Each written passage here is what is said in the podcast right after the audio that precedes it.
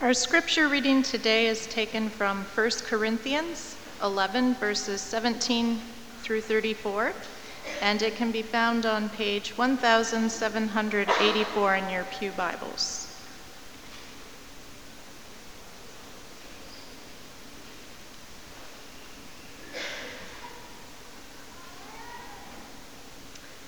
In the following directives, I have no praise for you, for your meetings do more harm than good. In the first place, I hear that when you come together as a church, there are divisions among you, and to some extent I believe it. No doubt there have to be differences among you to show which of you have God's approval. When you come together, it is not the Lord's Supper you eat, for as you eat, each of you goes ahead without waiting for anybody else. One remains hungry, another gets drunk.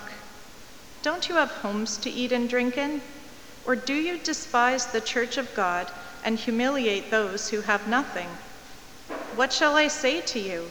Shall I praise you for this? Certainly not. For I received from the Lord what I also passed on to you. The Lord Jesus, on the night he was betrayed, took bread, and when he had given thanks, he broke it and said, This is my body, which is for you. Do this in remembrance of me. In the same way, after supper, he took the cup, saying, This cup is the new covenant in my blood. Do this whenever you drink it, in remembrance of me. For whenever you eat this bread and drink this cup, you proclaim the Lord's death until he comes. Therefore, whoever eats the bread or drinks the cup of the Lord in an unworthy manner will be guilty of sinning against the body and blood of the Lord. A man ought to examine himself before he eats of the bread and drinks of the cup. For anyone who eats and drinks without recognizing the body of the Lord eats and drinks judgment on himself. That is why many among you are weak and sick and a number of you have fallen asleep. But if we judged ourselves, we would not come under judgment. When we are judged by the Lord, we are being disciplined so that we will not be condemned with the world. So then, my brothers, when you come together to eat, wait for each other. If anyone is hungry, he should eat at home, so that when you meet together, it may not result in judgment. And when I come, I will give further directions. This is the word of the Lord.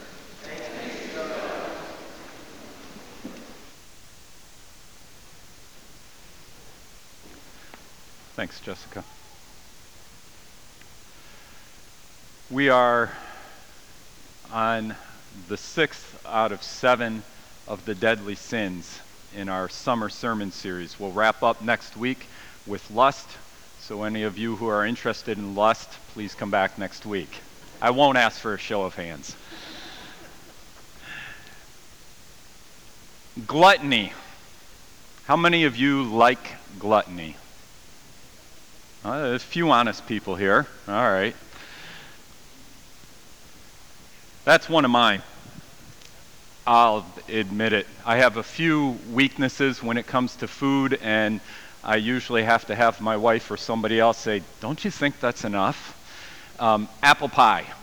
Apple cobbler actually is a little bit more, yeah, you know, it, it just gets me. Uh, peanut butter M&Ms are the other one. I thought about taking a bag of those with peanut butter M&Ms and just starting to eat them here, but I'm afraid I wouldn't have stopped eating them and we wouldn't really get around to the message this morning. Gluttony. Anybody have an idea what gluttony is? Anybody? Eating in excess, eating junk food, pigging out. All right, we're getting the eating more than you need. Yeah, we'll we'll dig into it a little bit uh, and and talk a little bit this morning about how the church really viewed gluttony throughout its history. Um, there's actually five different types of gluttony uh, that the church has talked about. And so we'll, we'll come back to those in a few minutes. But I want to start us off as we think about this this morning and, and engage this text.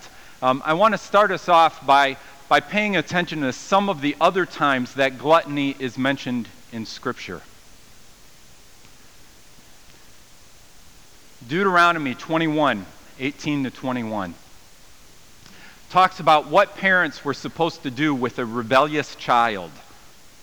They were supposed to take that rebellious son and bring him to the elders of the city and say, My son is a drunkard and a glutton. And then the men of the city would take that son outside the city and stone him to death. How many of you children are glad we live in this day and age? My son raised his hand back there. Proverbs 23 21. Drunkards and gluttons become poor, drowsiness clothes them in rags. And it's, it's highlighting in, in a number of different places in Proverbs the connection between being a drunkard and a glutton and poverty. Those two go hand in hand uh, throughout Proverbs. And then there's another angle that Proverbs comes at, at this with. A discerning son heeds instruction, but a glutton disgraces his father. And so it's pointing out that, that the patterns that come into a, a person's life when they become gluttonous actually uh, have a, a ripple effect on the reputations of the people around you, especially your family. Gluttony is not looked upon highly in Scripture. What is gluttony? Historically, the church talked about five different types of gluttony. One was too daintily. Any picky eaters here? Yeah. It is, it is that idea of I only eat it if it's just right. You know, as a kid, when you wanted the crust cut off, your bread, your sandwiches, because you don't want to eat the crust, and you wouldn't eat the sandwich until the crust was actually cut off. Or one of mine was I had to have it cut straight down the middle, not at an angle. I was really particular. And one day I just decided I wasn't going to eat peanut butter and jelly anymore. I just up and decided that. And so I got cheese sandwiches for lunch for school for like eight or nine years in a row because I just decided I was done with peanut butter and jelly. And, and there's something of that pickiness setting in that the early church said that's actually gluttony. It's not about eating too much, but it's about being too particular about the food we are given. Too sumptuously. Now, some of you are like, what in the world? What's sumptuous? Where do we go with that? It's a big word. Basically, it means you're eating not for the health of the food, you're eating for the taste of the food, and more importantly than the taste, for feeling satisfied. My father in law has a saying that I got introduced to uh, along the way. After a good meal, he would say, I'm sufficiently suffonsified. Sufficiently suffonsified. It was just his quirky way of saying, I'm full and it was good. I'm satisfied. But the difference between being satisfied after a meal and simply eating for that satisfied feeling is what they're after with sumptuously. We're eating just to get that feeling of feeling full and satisfied. That's what I'm eating for. Someone pointed out to me the difference between Americans, and I'm American, and French when it comes to eating. The idea in France is that you eat until you are no longer hungry. The idea in the States is you eat until you are full. And you eat everything on your plate. Gets wrapped in there and Canadian may find yourself somewhere in between those two. But it is that sense of you are eating to be full, and that feeling of being full. And that, the early church said, is gluttony. It also added in there too hastily. My dad would talk about this uh, um, uh, a, sense when he was a kid, and it goes really with the next one as well. Um, but he, he had five, four brothers, so five boys, uh, all within about 14 years of each other. And they would get to the table and they would all get served up the first, um, but there was no guarantee on seconds. And so he said we would shovel our food in because whoever was done with the first serving first got seconds. And whoever was done with that first serving last didn't get seconds. And so as teenage boys, they would just shovel it in Uh, it, it was part of their, their kind of upbringing. The early church would have said, that's too hastily. You are trying to shovel it in. You're not actually recognizing the food as a gift given to you. It also added in there too frequently. This is, man, a lot of examples from my family today. This is, Henny and I were dating, and, and she was making a dinner for me, invited me and one of my sisters over for the meal. And as we got there, I went and made a cheese sandwich. And I started eating the cheese sandwich. And she got frustrated. She's like, What are you doing? I'm making a meal for you. I'm like, Yeah, but I'm hungry. and I ate the cheese sandwich. And, and it, it became this, it's now a joke with us. We talk about cheese sandwich as a joke. But it, it really became a barrier. But I had to recognize that was part of the too frequently. The inability to wait for a meal the inability to wait for what's being offered to you, the need to possess food and take food and have food all the time or have access to food all the time. For some of us, this might be the Snickers drawer in our desk that sometime during the day we just have to have a little bit more. We just need a little bit. And so it's that eating throughout the day type pattern. And the early church said that's part of eating too hastily, too frequently. It's gluttony. It added in another piece, too greedily, and this is the competition side of things. I want to make sure I get second, so I'm going to eat this first. Or, or some of the newer commentators say it's going for the dessert before the main meal. I went, oh, oh. it's when we have big Thanksgiving meals. You know what I go for first? The apple cobbler. it's eating that too greedily the other piece, too much. This is kind of the classic gluttony. When you, when you Google pictures of gluttony, it's usually someone who is extremely obese, overweight, stuffing more food in their mouth. That's kind of our typical picture of gluttony.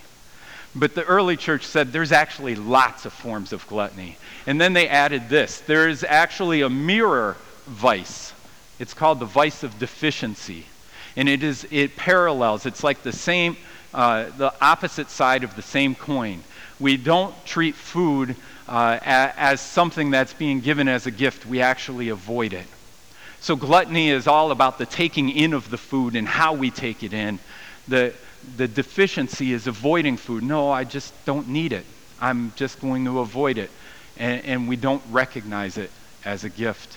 Both of these refuse to receive food as a gift from God, and both, neither of them actually pay attention to other people while we're eating.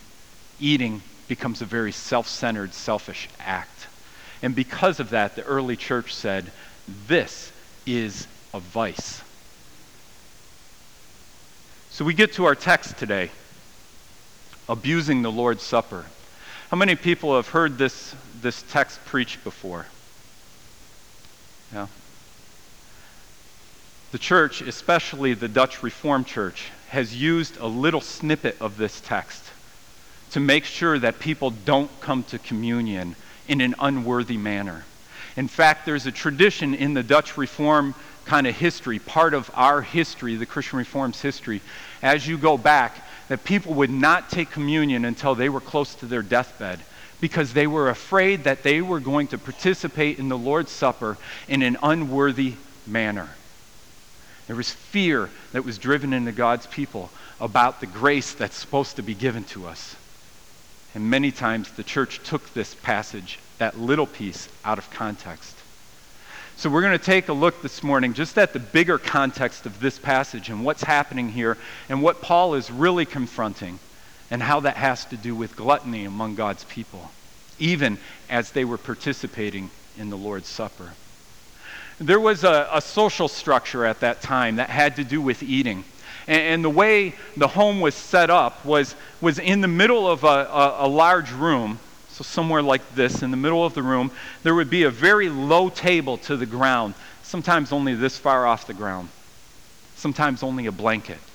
And they would, on that, put all the food that was going to be served for that meal. And, and the people would literally recline around and eat.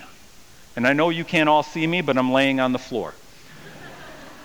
and they would sit there and eat. And, and, the way they decided who got to lay there on the floor and recline and get the first dibs on the food was based on who was the wealthiest and most important people in the community. And you knew your social pecking order.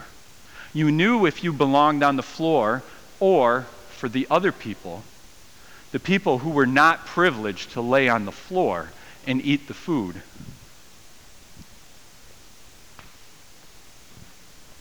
They would stand against the wall and wait and wait and wait. Sometimes, if a person really wanted to show that they were wealthy and generous, they would actually hire people to come and stand around the room. Or they would send people, uh, one of their servants, out to the community to invite poor people to come in and stand around the room. Just so there was enough people around the room that those lying around the table go, wow, he's really generous. Look at all these poor people he's going to take care of today. But the thing is, no one around the outside of the room would get a crumb until everybody in the middle was completely satisfied. And as Paul's telling about in this text, sometimes they even got drunk. They ate so much and they drank so much that they would be drunk before they stopped. Essentially, that meant that the poorer people would just get the leftovers. Now, in our house, we love leftovers. That means it's been in the fridge for more than a day, and we sometimes make a meal out of that. It's an extra meal. Oh, we get pizza again. I love cold pizza. I love cold lasagna. We get those fun meals, right? But at that point in time, the leftovers meant you didn't have enough status or enough privilege or enough standing to get the real meal. And so the rich people would kind of stagger out of the room, and the poor people would come in and get whatever was left. And this is what was happening with the Lord's Supper. The same social pattern was kept in the church.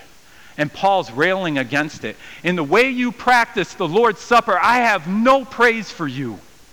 No praise for you. He confronts them and basically says to them, You're out of line. You're missing the point of this meal. You are taking this meal and, and you're conforming it to the standards and patterns of the world around you instead of letting the grace of Christ transform the patterns of the world. Your eating, your gluttony is denying the gospel, it's consuming the gospel. You know, it's really not that surprising that an abuse like this happened with the Lord's Supper? Think about it for a minute. Uh, what was the first gift given in Scripture? Anybody know? Genesis chapter 1, right after making everything, God says, And I give to you every green plant as food. God's first act was not go out in all the world, fix the whole world, cause it to grow and flourish. God says, I'm giving you the gift of food.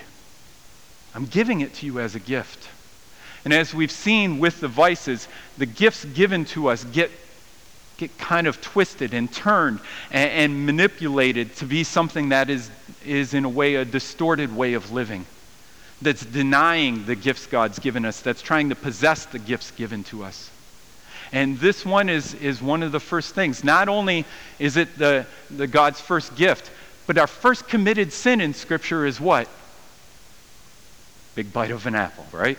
Or other piece of fruit. We don't quite know what it is. But taking that bite of food. A first gift and the first committed sin are both revolving around food. It is no wonder that food comes up as a place for our sin throughout God's people's history and even with the Lord's Supper. There's a few verses that come up after this. Paul explains kind of the, the, the gift uh, of the Lord's Supper and a, as a memorial of, of God, of Jesus Christ's death and resurrection. And he explains the origin of that. And, and then he talks about those who eat and drink without discerning the body of Christ eat and drink judgment on themselves.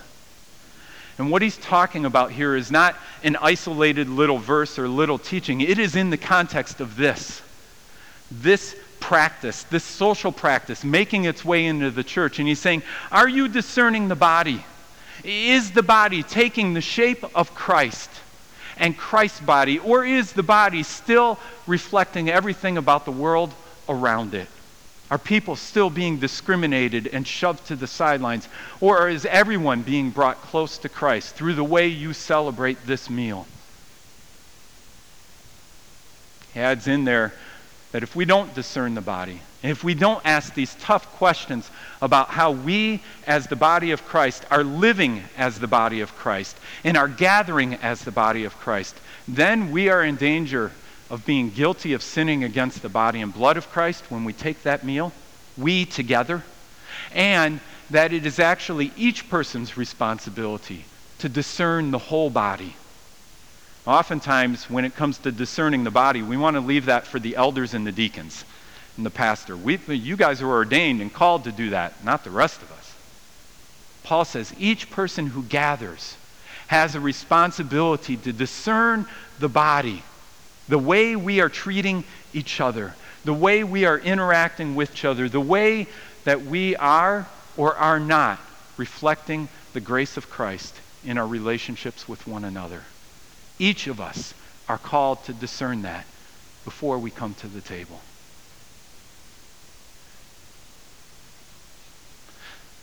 When we enter into that discernment, though, we need to remember that the table is about God's grace being extended to us. I think oftentimes we miss this point. The table, the, the celebration through that bread and that juice of Christ's death and resurrection, the invitation to be reconciled with God, to be made new through the working of the Holy Spirit. That meal is a meal of grace that says, whatever you have done, your sins are forgiven in Jesus Christ. Come near to the God who loves you so much that he gave his only Son for you. Come, receive the grace. So, this discernment is not meant to keep us away from God. This discernment is meant to draw us closer in, that all of us might experience the grace more fully. The guilt, really, the guilt in this passage is really from eating communion participating in communion in a gluttonous way, failing to receive the meal as a gift, kind of that too picky side, right? I've got too many sins. God couldn't possibly forgive me. She has too many sins. God couldn't possibly forgive her. Maybe he does too. Maybe none of us should go up. It's being too picky and not receiving the grace that's been given to us. No regard for the well being of others. And we kind of walk up here. I don't know, not all of you may have seen us do communion here, but we walk up to a couple places where we serve. And if one of us was like, hi, one of us was like, I'm getting up there first. No regard for others, no regard who we're going to push. If we practiced communion and said, you know what, you got to walk up, and if you can't walk up, tough we would be guilty of not having regard for others. We take the time to walk around and make sure everyone who wants to participate can. The other piece to it is refusing to extend God's reconciliation to others. This is actually where the church historically spends most of the time on this passage. Are we extending the reconciliation of God's grace through Jesus Christ to other people in the body? Or are there people that we're harboring unforgiveness towards? Here's a few questions then for us. So, how do we show the reconciliation of Christ's death and resurrection through the Lord's Supper and, and through our life together? I'd suggest for starters, there's at least three questions. Who in the church have we refused to forgive? Who within the body of Christ have we refused to forgive? We've said, you know what? The grace of Christ is for me, but not for you. That may take some soul searching. That may not take any time at all. Some of us may know exactly who we are refusing to forgive. And before we participate in communion the next time, I would encourage us go and seek forgiveness and offer forgiveness. Who among Christ's body do we avoid or ignore? There may be people here who we see walking towards us, or at least walking in our direction, and we take a turn and go, I'm going to go this way today. There may be people that we see from church outside of here, like in a grocery store, and we go, do, do, do, put her head down, get really interested in something on the shelf that we really weren't going to buy and it's not on our list, but suddenly we're deeply interested in the ingredients until we know out of the corner of our eye that person's walked by. Who among us, among Christ's body, do we avoid or ignore? Whom have we judged or refused to treat as a sister or brother in Christ? See, these are the, the questions we're called to enter into about discernment and discerning the body of Christ together. Where is that stifling, that gluttony of, of the grace of Christ? Because in essence, it's not so much about the food. It's really about our attitude towards others in response to the grace of Christ given to us. God's generosity towards us in food, and more importantly, in Jesus Christ. Do we possess it? Do we keep it for ourselves? Do we hold on to it? Do we refuse to extend it to others? Or will we be generous and give the grace of Christ away, even as God has given it to us so freely? This passage serves as a, a reminder and a call to us so in Christ Jesus, you are all children of God through faith. For all of you who were baptized into Christ, from Emma on up to the oldest of us, have clothed yourselves with Christ. There is neither Jew nor Gentile, neither slave nor free, nor is there male and female, for you are all one in Christ Jesus. All those outside social boundaries that tear us apart and divide us from one, one another are taken down in Jesus Christ so that we are brought together as the people of God, reflecting the unity of God the Father, God the Son, and God the Holy Spirit in our interactions with each other. That's what that meal is about. Uh, that's what gluttony tries to tear down. It tries to become a, a self possessing, refusing to see anything as a gift, refusing to let go of things and cling to it for ourselves. It's got an underlying possessiveness that doesn't allow us to be grateful for the work God is doing in bringing us together. Because we're talking about gluttony, I don't want to just stop at this passage because there's a bigger storyline in Scripture uh, about food and eating and how to, how to partake in eating as a gift from God. Jesus in eating. There's a whole bunch of things. I could have added a bunch more, but I'll quickly go through some of these just to remind us. His first miracle, he serves wine at a wedding feast. He's not afraid to party. He eats at Zacchaeus' house, that traitor. He goes and has a meal with him. He eats with tax collectors and sinners and is accused of it all the time. In fact, he's accused of being a drunkard and glutton which was the Pharisees' way of saying, You ought to be stoned, and if your parents would be the ones saying this, we would take you out and stone you. Back to that Deuteronomy passage. He tells parables about a king's banquet.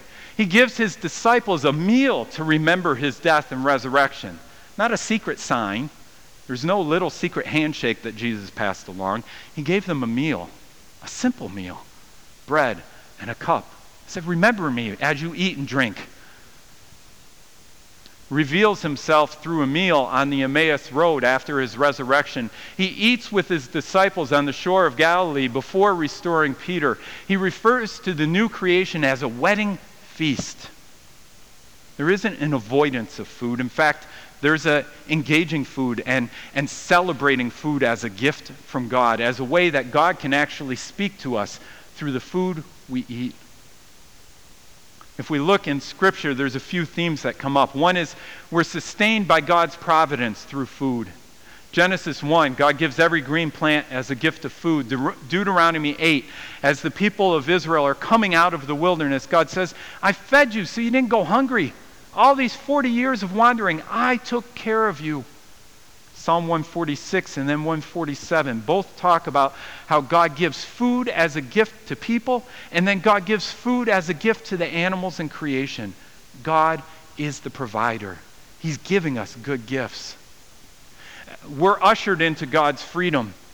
Matthew 6 says, Don't worry about what you will eat or drink, about what you will wear. God knows what you need. He's going to take care of you. Paul, writing to the Philippians, says, I've learned the secret of being content, whether in want or in, in plenty, whether I've got enough to eat or not. I know how to be content because God is taking care of us. I have a freedom I didn't otherwise have. And as we encounter the early church, one of the things that we hear from them right away about the early church after the Holy Spirit's come on them is that they share meals together. They break bread in each other's homes. They get together day in and day out. Hospitality becomes a mark uh, of the new kingdom, of the Spirit's presence with God's people. Food, eating food together, is part of the sign that God is with us. God is living among us. So, how do we nurture this awareness of God's providence as we eat, whether it's eating the communion meal or, or sharing a meal in each other's homes? How do we nurture that? How do we nurture this sense of, of God giving us freedom in life to enjoy what He gives, but also to trust that He will give in His time? How do we nurture this hospitality among us? the early church and, and throughout the Middle Ages and even into to recent times, there's kind of a revival of it, pointed to two habits. It said the church needs to develop and grow. And one was fasting, and the other was feasting. Uh, with fasting, they said it's, it's intended not to go, oh, look how holy I am. I don't need to eat food. I'm going to live on the Spirit alone. It wasn't that. It was as we fasted, it exposed our hunger for God. That God shaped hole inside of us that Augustine talks about and others throughout history have talked about. That sense that, that we all, because we have sinned, are missing out on who God is. And sometimes we fill that hole with food and we fill it with other things. And the act of fasting exposes our hunger for God, helps us to recognize we still need God to provide for us and care for us. Historically, the church really focused on two seasons for this Advent and Lent. Now, Advent today, we go to the opposite end. We typically feast from the time Advent starts and sometimes even into November, early November. The Christmas parties start, right? And we go feast, feast, feast, feast. But The early church said, no, this is a season as we anticipate remembering the birth of Christ and as we anticipate his second coming. This is a season to fast and to become aware of our hunger for God. And Lent, as we anticipate not only Easter, but, but celebrating just before that the death of Jesus Christ on behalf of our sins, another season in which we are called to be aware of the hunger each of us has for God and feasting.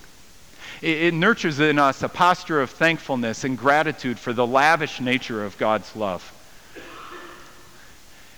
The reason we have a Thanksgiving Day, even culturally, is tied into this Judeo Christian pattern of giving thanks to God for what God has given to us paying attention to that scriptural pattern of saying, God, you have been good.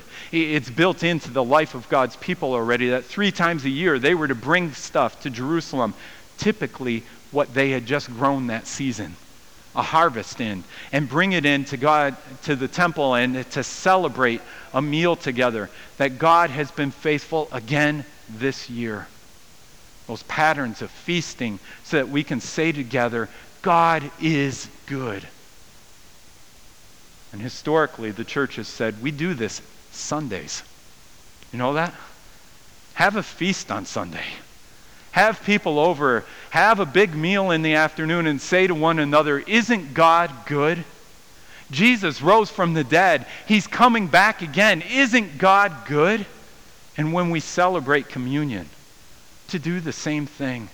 As we taste that bread and, and taste the cup, not that it's a meal that's going to fill any of our bellies, but it will fill our spirits and allow us to say together, God is good. His faithfulness is being shown to us again today. We're recalling how good and faithful He is. And the church has found reasons throughout the year to have those days and moments of celebration, of feasting together. So we're preparing for a new year, a new ministry year, as we call it. We'll start pretty soon hearing announcements about Sunday school teachers that are needed, and there are some needed. We'll hear about friendship ministry starting up, and Bible studies, and small groups, and other things that'll be going on. And it's good, and it's exciting, and there's lots of stuff happening. But in the midst of all of that, in the midst of all the busyness that comes with the start of the school year and ministry year, I encourage us not to lose sight of this those times of fasting. Maybe it's just a meal. Maybe it's social media for a week. Maybe it's whatever. But taking some space where we say, I'm going to expose my hunger for God and recognize again, I need Him. Or other times where we say to one another, let's celebrate because I realize today anew that God is good. Make a big meal, invite people over. Say, come on in, taste and see once again that the Lord is good. Let's pray.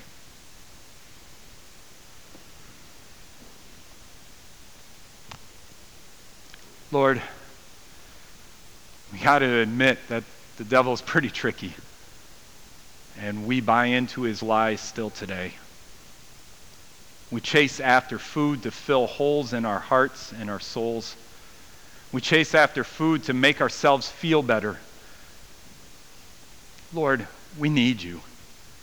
We need the good gift of food, and we need, need the good gift of Jesus Christ to make us whole and, and holy. That we might be like you in our relationships with one another. That we might reflect the grace that you have given to us, that you have lavished on us in the way we relate to each other and to the people around us. May you forgive us for the gluttonous ways we do church. May you forgive us for the gluttonous ways that we treat food. May you forgive us for the gluttonous ways we respond to your gospel of grace. Help us not to hoard it, but to lavish it upon others, even as you have lavished it upon us. We pray this in Jesus Christ, our Savior and Lord. Amen.